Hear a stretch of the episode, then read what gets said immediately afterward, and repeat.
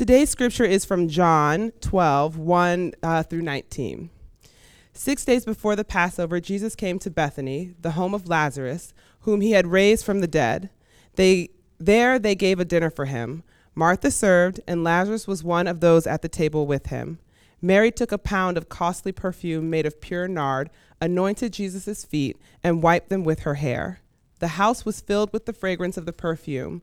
But Judas Iscariot, one of, the, one of his disciples, the one who was about to betray him, said, Why was this perfume not sold for 300 denarii and the money given to the poor?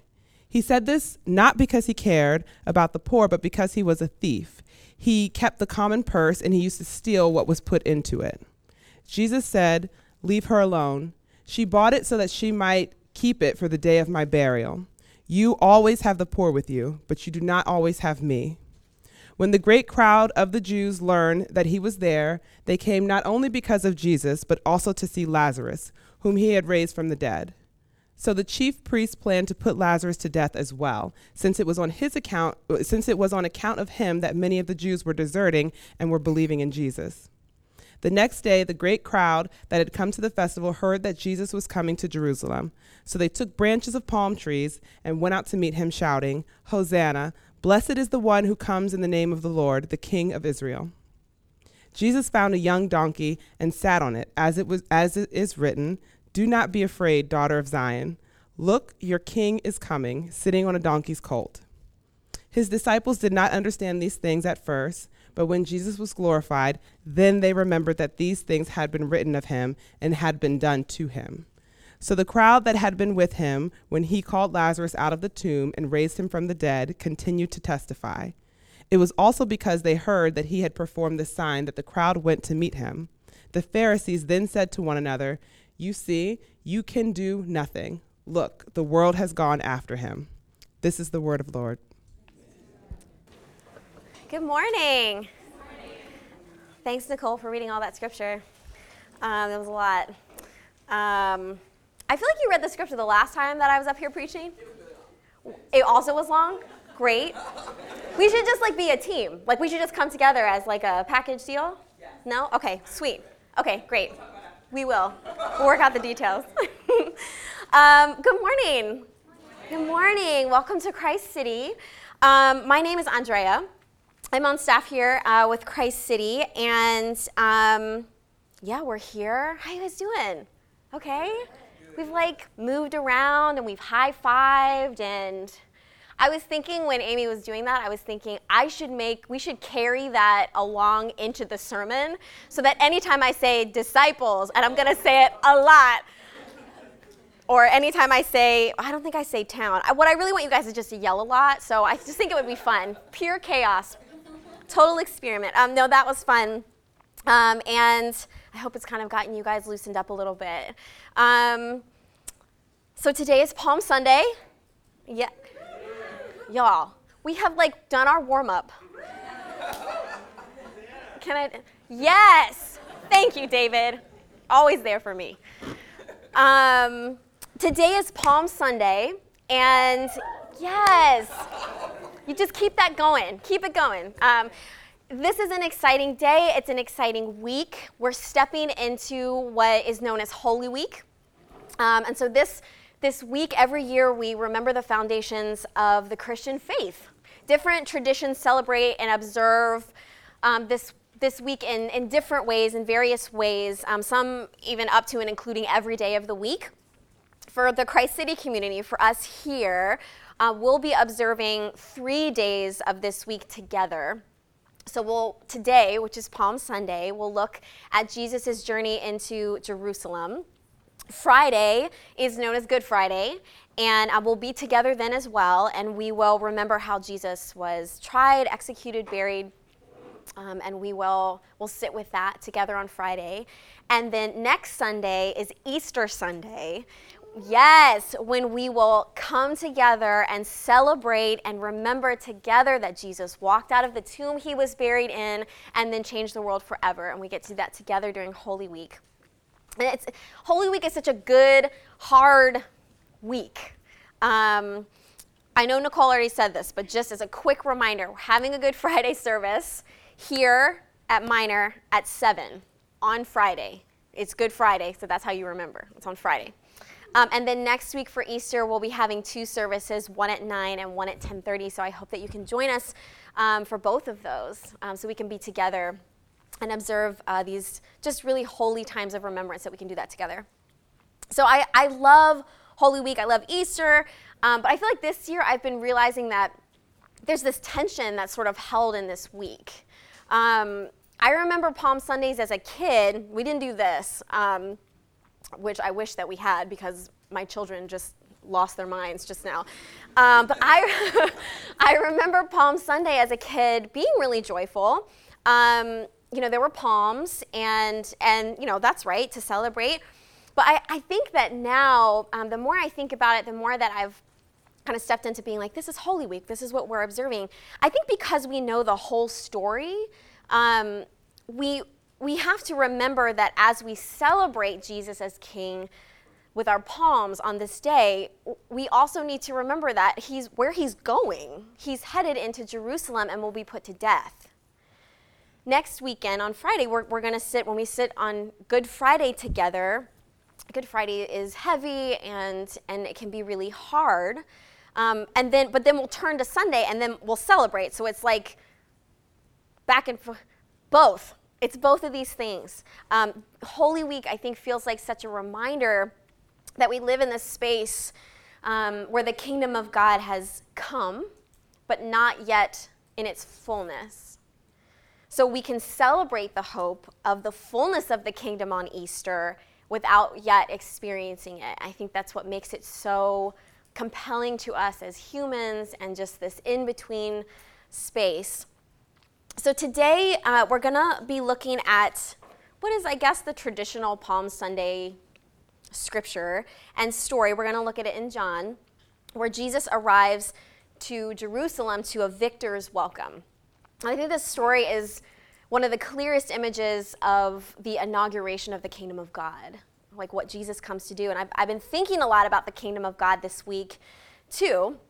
So we're at the tail end of what has been an over a year long series uh, on the Gospel of John. We've talked about the life that God invites us into and the kingdom that's coming.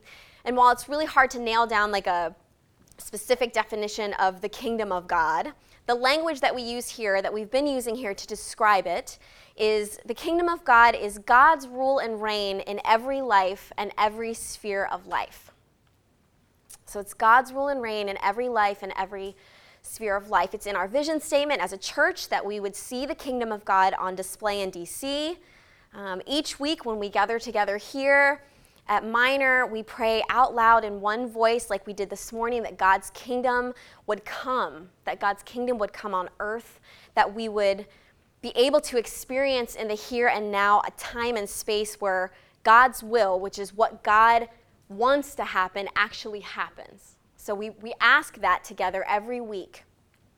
So, yeah, I've been thinking about the kingdom of God and sort of our place in it as I've studied our, our text today and as we look towards uh, this week and Easter Sunday, and just this tension of what it means that the kingdom of God is advancing while not yet not just yet in its fullness. So, the place where our text picks up today uh, in John 12 is right after, after the resurrection of Lazarus, which, if you'll remember from a few weeks ago, amazes the crowds that, um, that are following Jesus around and really frustrates the religious leaders um, of the people. Um, funny enough, I actually, because we've skipped around in John a little bit um, and haven't gone chronologically, I happened to be preaching on this section, this previous section a few months ago. If you'll remember, we talked about um, Jesus the outlaw, Jesus being targeted because after he raises Lazarus from the dead, um, there was this target on his back because of his increased popularity amongst the people um, by the religious leaders. They're targeting him and they're saying he's too popular. We got to get rid of this guy. So, the section we're going to look at today in chapter 12 contains three different narratives. So, there's the story of Jesus with Mary at dinner. There's, um, and, and Judas's reaction to this engagement, this interaction. That's the first one. The second one is uh, the development of like a plan to destroy the evidence of Jesus' power by killing Lazarus. We're going to hit that one. And then finally, there's Jesus' entry into Jerusalem. I think it's interesting because the previous chapter that we talked about when we talked about Jesus the outlaw was really focused on the things that, that Jesus did, um, how he continued to reveal the kingdom of God by performing miracles and teaching about it. But in chapter 12, in this chapter, though, um, we're going to do a, a, bit more of a character study by looking at the actions and the reactions of the people around Jesus. And I think that this is important because this kingdom life, it isn't just about what God does what, or what Jesus does. What we do, how we respond, is also important too. So, what's interesting about our role, I think, in the kingdom of God is that it's both active and passive, which is confusing, I guess. But in Scripture, when the kingdom of God is talked about, it, it's never built or created by human hands. So we're not the ones who build the kingdom of God, we don't make it. Um, what we are responsible for, though, is receiving the kingdom of God. So we don't build it, but we do welcome the kingdom we prepare for it. The kingdom of God is given to us. We can enter it. We seek the kingdom. We make room for the kingdom. We can pursue, we can chase after the kingdom of God. These are the ways that uh, the Bible talks about how we interact with God's kingdom. And as we look at today's text, I want us to look at the ways in which the different uh, people in the story, so Mary, Judas, the religious leaders, and the Jerusalem crowd engage with Jesus, and also how they engage with this kingdom that he's inaugurating, and what we can learn from them about the kingdom. So, we're going to look at each of them, and then we'll also look at the way Jesus himself in the Palm Sunday narrative reveals the nature of the kingdom of God. And for each of these people that we're going to look at today, they each present us with a question to consider as we engage with the text together. So that's where we're going today. Cool? Cool. Okay, so we're going to turn to the text. Um, our study today will start in John 12, and we're going to start with chapter 1, and we're going to start with, uh, with Mary, the story of, of Mary in this section.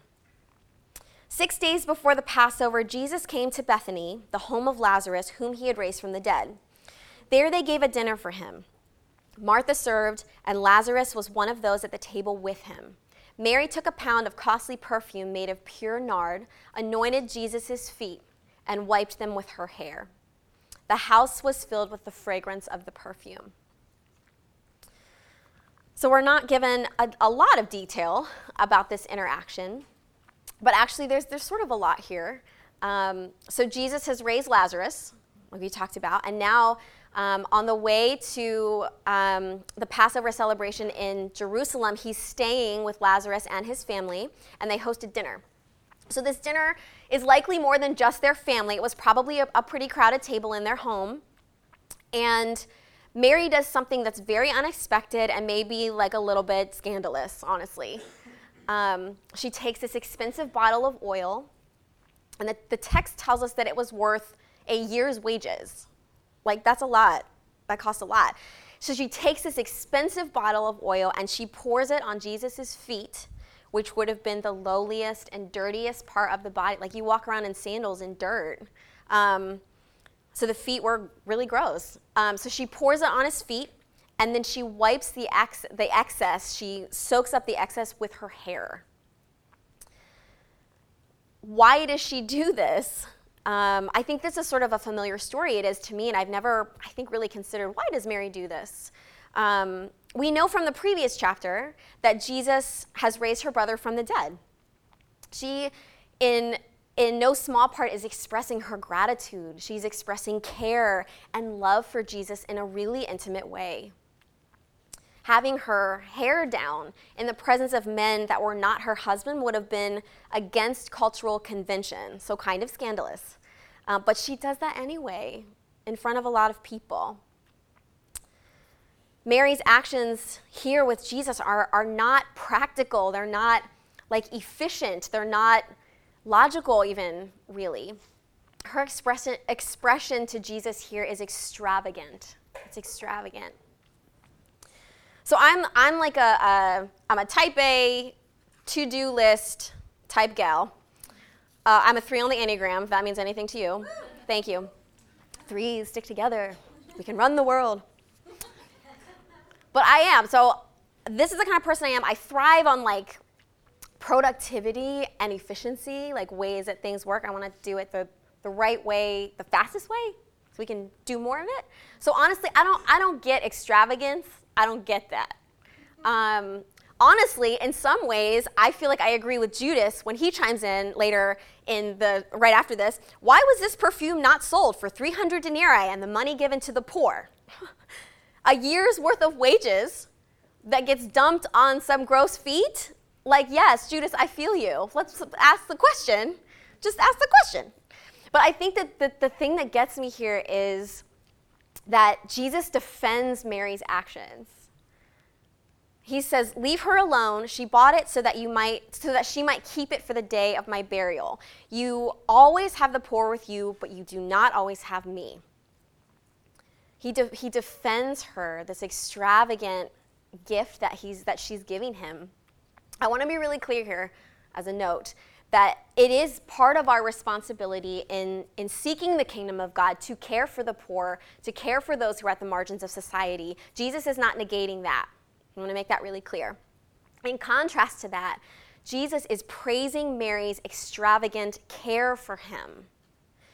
When we recognize the presence of Jesus in the world, in our lives, our response should not merely be just logical or measured, but it should be extravagant, not careless, but extravagant. So I've, I've, um, I've been thinking about the, uh, the trash murals that Amy and the kids and the creative team put together after picking up litter around the neighborhood a few weeks ago. One of them is still up today. It's back here, hanging on the wall. So look at that if you haven't gotten a chance to look at it. Um, I've told Amy, I, t- I feel like I tell Amy this a lot. I do not get art.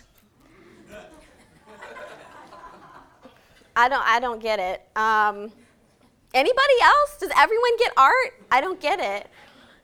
I, I, like, like I said, like I'm all for what's efficient and useful, and I feel, I just personally f- feel like art, I haven't seen a lot of art that falls into those categories. I don't get it. Like to me, when we clean up, when we're like cleaning up the neighborhood, I'm like, yes, let's pick up the trash and let's throw it in the garbage can and like let's keep moving because we can pick up more trash that way, like efficiency right? I mean, to me, in my mind, that makes a lot of sense. But I think what's what's so great about this is Amy and the kids and the creative team decided to go further than being efficient. I think that in these pieces, they modeled for us what it means to be extravagant.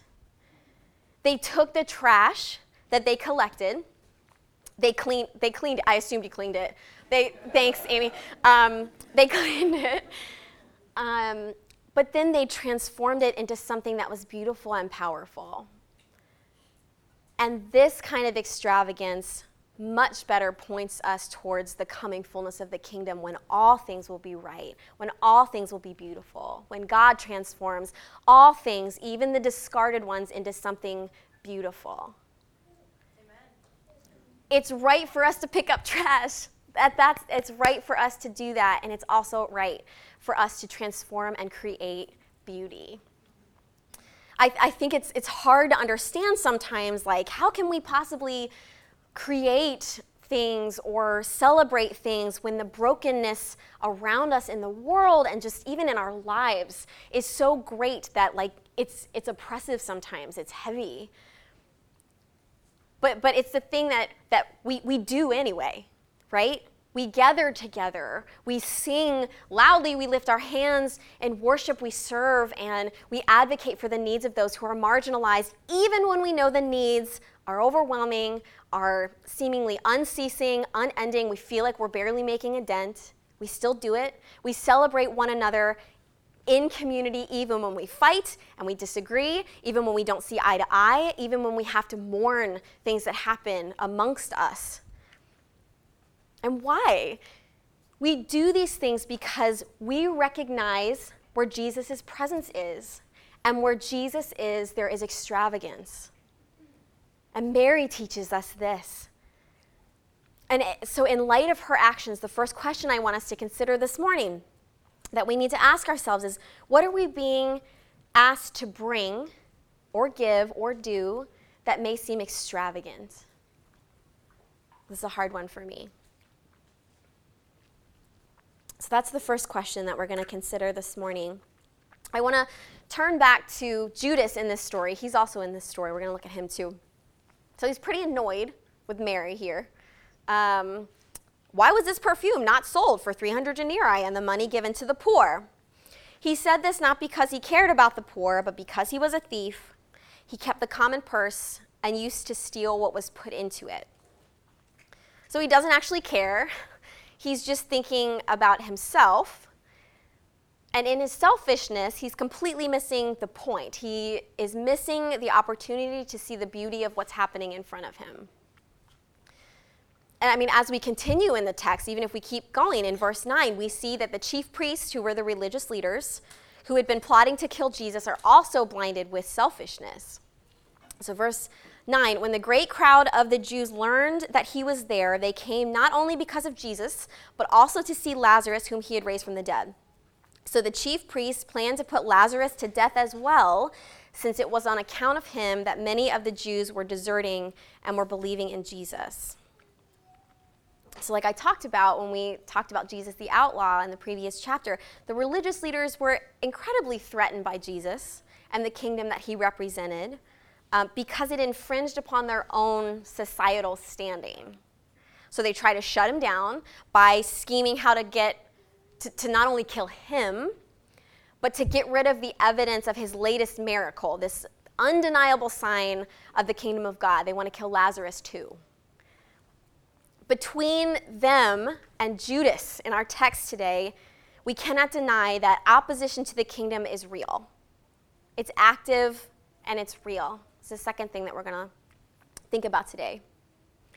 So you all, you all, you all know Kit, Nikki, right? Nikki, our Kid City director, amazing person. If you don't know her, why not? You just need to do that. That's real. So Nikki and I are uh, very close friends. We also uh, work together. It's a lot. Um, but I'll say I love her so much. The longer we are friends, and the longer, especially the longer we are in ministry together, uh, we are learning to recognize spiritual attacks, like in our own lives and in each other's lives and in the life of the greater body. It, it's, it's terrifying to me. This is not something that like I'm, I'm comfortable with or like have, have done a lot.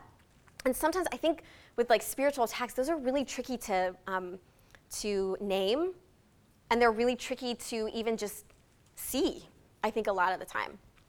Um, in full disclosure, 2019 has sort of been like a, a stream of unfortunate incidences in my life so far. I'm okay. Um, but I mean, so my family moved. We, we moved down the street, but there were like some complications with that. I'm like in the middle of grad school, so you know, our children are just eating cereal every day and we're just fighting because everybody's tired and cranky and our house is a mess. Once we finally moved into that house, we had a super fun bout with bed bugs. That was awesome. Thank you for your pity. I take it and receive it. Like not even empathy. Give me your pity. I'll take it. So we had to pay. We had to like pay a lot of money that we don't have to get rid of those. And then last week, I kid you not, last week we got rid of the bugs, and then this massive thing in our car. I don't even know what it was. This massive thing in our car broke, and we had to pay all this money to fix this unexpected issue in our car. Um, just like fun stuff like that, where when it happens, it's like over and over and over, and it's when you're trying to, I'm in finals week, I'm trying to prepare for a sermon, you know, trying not to hate my kids and my husband, to honor the Lord, right? We're gonna keep it real here today. and I'm not, okay, I, am not saying that all those things are spiritual attacks. I wanna be really clear about that. That's not what I'm saying. Um, but what I will say is, Nikki, and the beautiful friend that she is to me has just been praying me through some hard days. And we, I just feel like we're always on the lookout for attacks. Bless her Lord. Thank you for Nikki. So the other, the other day, Nikki texted me out of the blue um, that she was telling me that uh, she's going on a trip and she wanted to tell me that she had just reserved a rental car. And, um, and she goes, um, I got the rental car, I put full coverage on it. And I was, I was kind of confused because I was like, okay, uh, I don't have any context for what you're saying to me. Are you, do you need me to help you like walk through this? I don't know. So I, I texted her back and I was like, you mean like insurance? Like you put full insurance? Did you mean to do that? Like, do we need to like walk back and figure out how to get that taken off? You know? this is what she texts me back. This is legitimately our text. Um, she goes, Things happen around the Christian Super Bowl, which is how we refer to Easter around staff, because of the crazy amount of things that, that we do. She goes, Things happen around the Christian Super Bowl. And I was like, Fair. And then she goes, She goes, I legit thought Satan is out to attack, get the full insurance. And the rest of the text is literally just both of us just ha ha haing the whole time. We're just, I was just cracking. I mean, I was saying amen, sister, and also just laughing. I mean, we're, we, we just have this, it's funny, like it's comical at this point, our ultra sensitive awareness. Like it's, it's, it's turning the corner into paranoia, like looking for any kind of attack. She's like, better get the full insurance, you know, something's gonna go down, it's Holy Week. Um, and I mean, that's funny, that is funny, um, and probably a little bit true. Um, and I didn't tell her to, to to not take the full insurance, I was like, that's probably a good, that's a good idea. But um, I, I, I tell you that story because, in earnest, one of the greatest lessons I'm learning in pursuing an occupation in ministry and serving this church community and being a part of the lives of people who are kingdom people, who are looking for where the kingdom of God is showing up and trying to get in on that. The thing the greatest lesson, one of the greatest lessons I'm learning is that there is a Holy Spirit and there is an unholy spirit. The kingdom of God is advancing, but not without an active force of opposition. From Ephesians, we know that our struggle is not against enemies of blood and flesh, but against the rulers, against the authorities, against the cosmic powers of this present darkness, against the spiritual forces of evil in the heavenly places. Jesus says elsewhere in Luke, Whoever is not with me is against me, whoever does not gather with me scatters.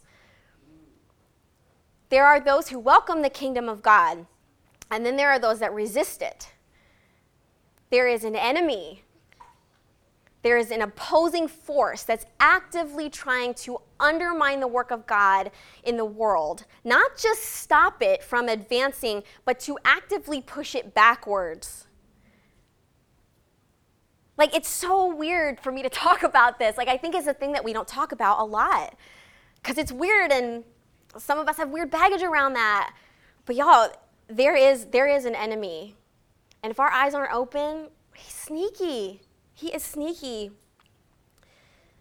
The Pharisees, at the end of this passage, they realize that, that uh, everything that they've, their efforts to, to stop this advancing king, Jesus, have not been working. And they do this like super dramatic thing at the end of the passage when they're like, uh, see, you can do nothing. Look, the entire world has gone after him. But, but then after that, they continue to plot ways to, to kill him and get rid of him. I mean, this is a complicated topic. We don't talk about it a lot. But I think the question that we must wrestle with this morning from our text, the second question is where do we see opposition to the work of Jesus?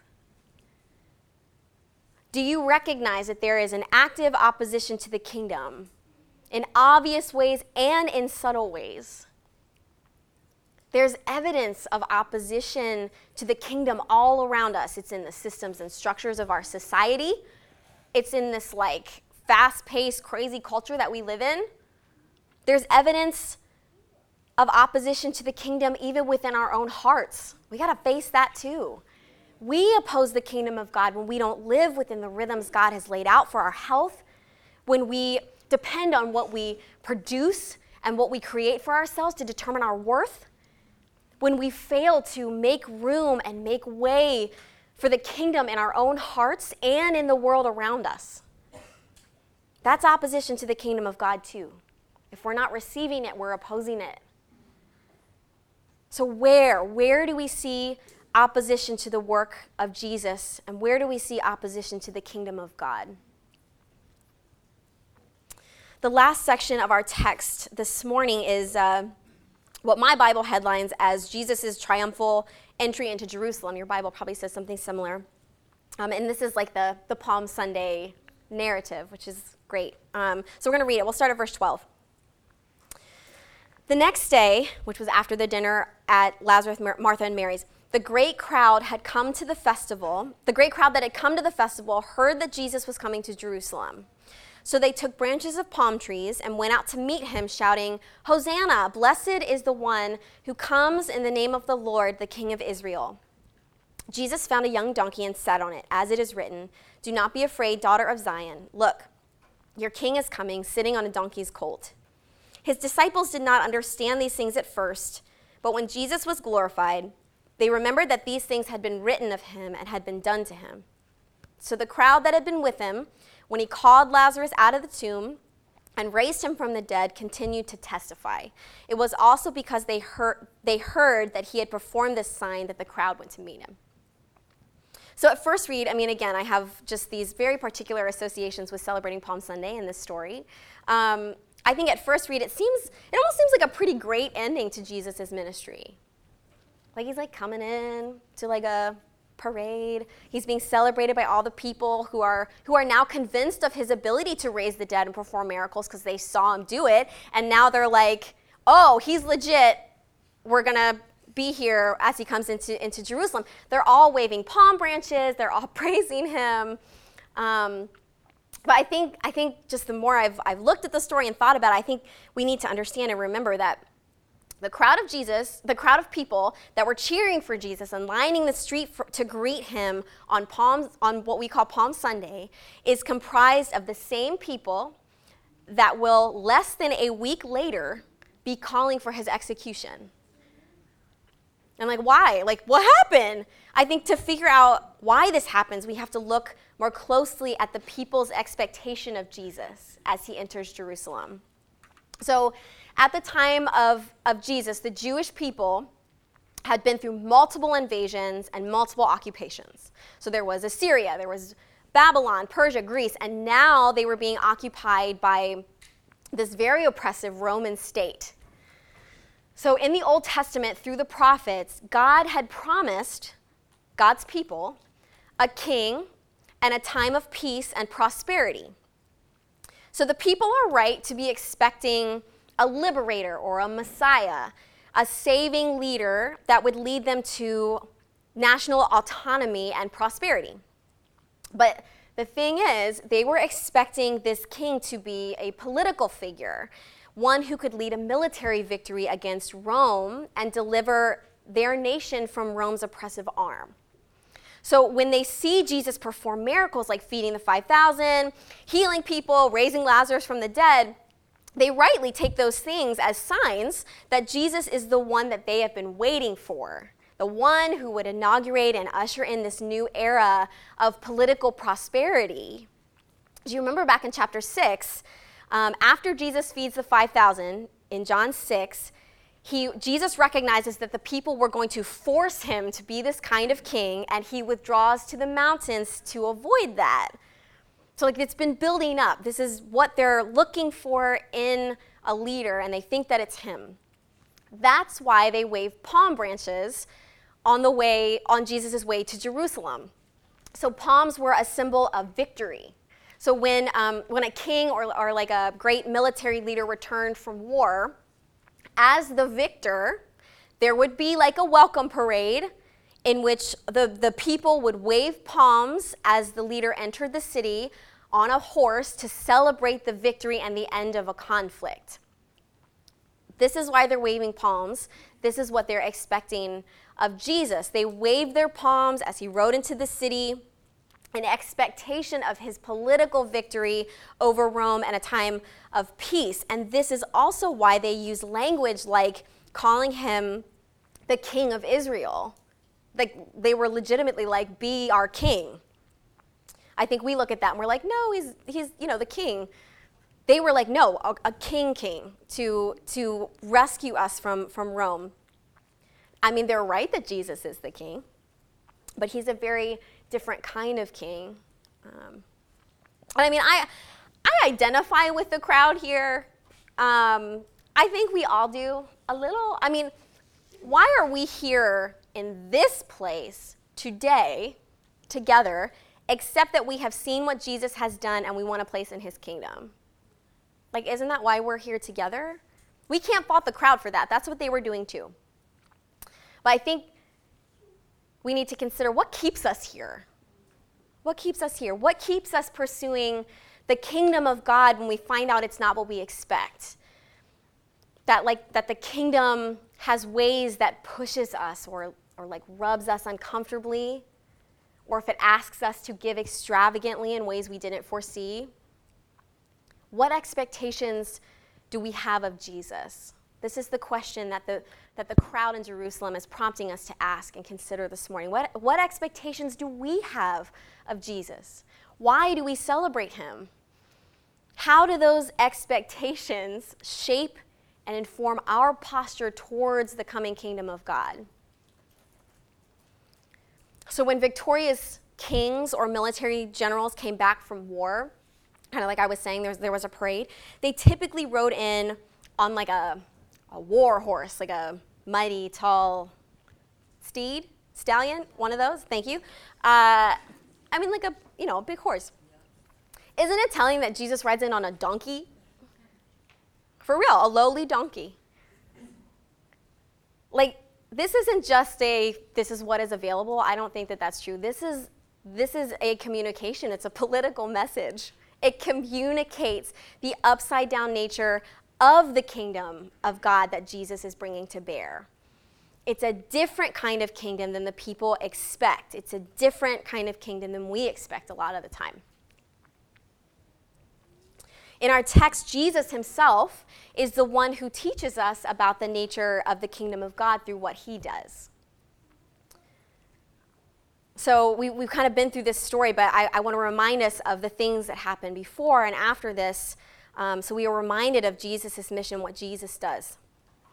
So even after Judas opposes him more than once, betrays him, Jesus knows this. He knows he's going to betray him. And in a later chapter, he still washes his feet. Even, even though he knows that the crowd that's chanting for him and cheering for him on the way into Jerusalem will change their chants from celebratory to accusatory in just a few days, he still continues into Jerusalem, knowing that he will die at their request. He does not turn around, he does not retreat, he does not revoke the kingdom. Not only does he turn his face towards Jerusalem, but he lets himself be carried into the city by a donkey. And Jesus can do this because he has the power over the forces that oppose the kingdom history marches towards this inescapable end, this, this telos. The kingdom of God will abound. God's rule and reign will inevitably be seen in every life and every sphere of life. There is a victory, and with a victory comes an end to a conflict. And with an end to a conflict comes peace. That's why we wave palms today. That is the victory that we celebrate. That is the peace that we celebrate. That is the king that we welcome and the kingdom that we welcome on Palm Sunday. And that's why we wave our palms in celebration of, of this kingdom coming, of this kingdom winning, and of, of the peace that abounds because it's just in the nature of this kingdom. So, as we kind of turn the corner this morning, um, I'm going to close us. Um, what, what I want to do is, is this. Uh, usually, after, uh, after the message on a Sunday, we uh, take communion together. Today, we're going to be observing communion through our community lunch and our block party, which is going to be so fun, and I hope you guys stay. There's so much fried chicken and fish, you need to eat it all. Um, so, we won't be observing communion in uh, in the way that we do when we walk up here and we have bread and juice. Um, instead, and I want to use this time well, what I'd really like to do is make just a little bit of space. I want to make some space for, um, for the Spirit to guide our thoughts and our hearts around the questions that the characters in our text today have prompted. So, what we're going to do is, with the time we have, I'm going to invite you to just ask the Spirit to help us as we walk through these questions and reflect on what God might be prompting in us. So, as a reminder, here are the questions that the text has brought us today. There are three. What are you being asked to bring that seems extravagant? Where do you see opposition to the kingdom of God? And what expectations do you have of Jesus? So, those are the three questions. What are you being asked to bring that seems extravagant? Where do you see opposition to the kingdom of God? What expectations do you have of Jesus?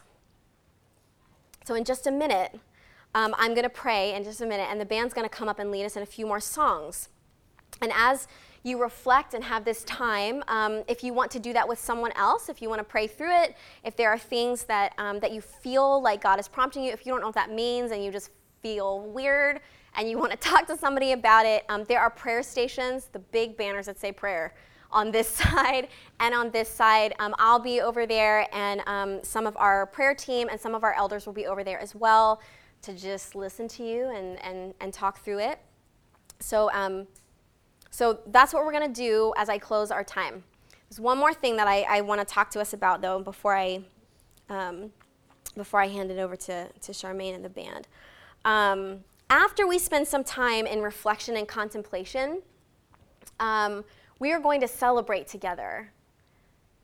We, we can hold these things in tension the hard stuff of, like, I don't know what it means to. Um, to confront opposition to the kingdom of God in my life. Is that even a thing that I understand? Um, or just the recognition that it exists in your life. We can, we can hold those things, the hard things that we think about, the hard things that we see in ourselves and in the world, in tension with the knowledge that the kingdom of God is here. The kingdom of God is here, and we can and we should celebrate that. And we can and we should hope for the day that it comes in its fullness. Even again, even as we wrestle with the ways that we recognize that it's not fully here. So I know that the last song that we're singing today is Everlasting God, which I know y'all know because I hear you sing it. Um, I love that song. And so, what, I, what I'm asking for us to do together is we're going to have this time of reflection um, and, and prayer. Um, and, and then we're going to celebrate and we're going to sing this a song together. What I want you to do is I want you to stand up and sing out and worship extravagantly to end our time this morning. Okay? So that's that's where we're going the rest of the service. Um, I'm gonna leave, we're gonna leave the questions up, the three questions up for um, for a few minutes, even as the band begins to lead us. Um, and I'm gonna pray now to start our time of reflection. So, would you pray with me?